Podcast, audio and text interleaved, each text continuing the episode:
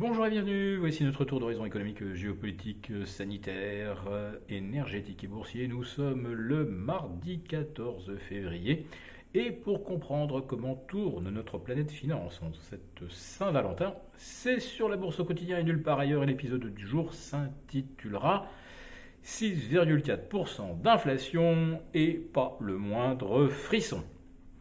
Oui, c'était le chiffre le plus attendu depuis le début du mois de février. À combien allait se chiffrer l'inflation au mois de janvier?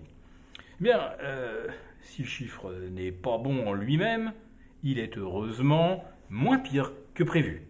Alors on attendait, ou plutôt on espérait 6,2, on a 6,4. Oui, mais c'est moins pire que si ça avait été 6.5 ou 6.6, ce que redoutaient euh, certains pessimistes. Bon, ces pessimistes-là, vous ne les voyez pas dans le marché puisque euh, les indices ont continué de progresser. Et euh, notons que le CAC 40 Global Return vient de battre ce midi un nouveau record historique absolu à 21 305 points. Il évolue donc en territoire record et le CAC 40 au-delà des 7245 juste avant le chiffre américain était également donc sur un nouveau record annuel et à 1.8 de son record historique absolu du 5 janvier dernier. Alors, ces chiffres de l'inflation américaine, finalement, ils sont à peu près dans la fourchette acceptable du point de vue des marchés. Euh, l'inflation corps hors euh, énergie alimentation est à plus 5,6, on attendait 5,4, mais on craignait éventuellement que ça soit du 5,8. Alors, qu'est-ce qui a permis au prix de demeurer aussi sage, entre guillemets, au mois de janvier? Bah D'abord, le euh, recul du prix du baril de pétrole et donc des carburants à la pompe. Ensuite, euh, on retrouve les euh, voitures neuves dont la hausse ralentit enfin. Euh, les voitures d'occasion également, voyez leur prix reculer au mois de janvier, mais la tendance s'était inversée en fin de mois. Il y a les livraisons de pizza à la maison aussi, dont le coût aurait légèrement baissé. Et puis il y a euh, les fournisseurs de gaz qui ont également revu à, la baisse leurs tarifs. Bon, vous avez entendu énormément de fois euh, gaz, pétrole, carburant.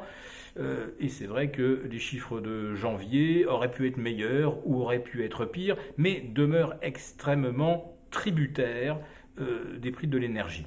Alors, ce qu'on doit regarder aussi du côté du core rate, euh, l'inflation cœur, eh bien, c'est le coût des services. Et là, vous constatez que les services étant très très peu sensibles au coût de l'énergie, euh, ça progresse, ça remonte en janvier de 5,4 à 5,6. Et là, euh, on est vraiment sur une tendance lourde. Mais les marchés obligataires, eux, comme les marchés d'actions semblent accueillir ces chiffres avec une certaine sérénité, pour ne pas dire un soulagement, et les T-bonds américains voient leur rendement monter de 3,68 à 3,70%. Euh, cet epsilon, ça ne veut pas dire grand-chose. En revanche, l'inversion de la courbe de taux aux États-Unis reste radicale, puisqu'on est à 4,94, 4,95 sur le 6 euh, mois. Donc on est 130 points au-dessus euh, du taux à 10 ans. Et en ce qui concerne le 30 ans, je crois que j'ai vu un taux de 3,75%. Donc là, on est à 120 points également d'inversion de courbe sur 30 ans. Vous vous rendez compte par rapport au taux à 6 euh, mois. Alors qu'est-ce qu'il aurait fallu pour inquiéter vraiment les marchés financiers? Ben, Je ne sais pas. Euh, qu'un ovni facétieux survole une raffinerie au Texas et transforme le fioul lourd en guimauve au lieu de kérosène, ou alors qu'un ovni facétieux survolant des réservoirs de GNL le transforme en gaz hilarant.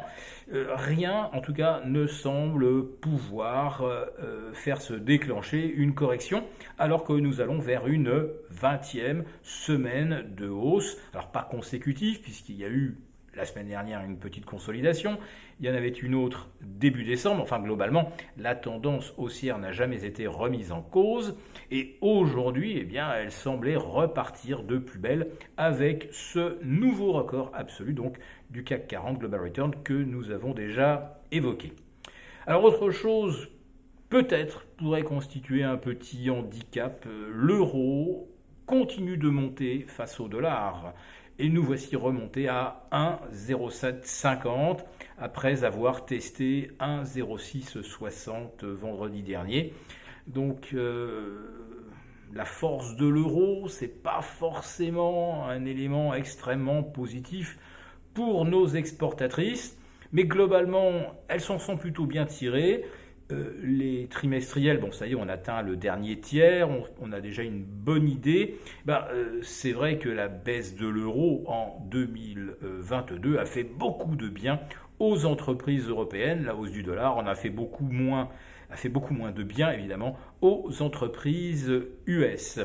Donc, ce raisonnement par le différentiel de change tendrait tout de même à montrer qu'en Europe, on est peut-être arrivé un petit peu au bout de la hausse, euh, tandis qu'aux États-Unis, eh bien, on va surveiller si le S&P se montre capable d'aller au-delà de 4150, euh, auquel cas là, on serait sur une nouvelle impulsion haussière moyen terme, à moins qu'un ovni ne vienne semer la panique.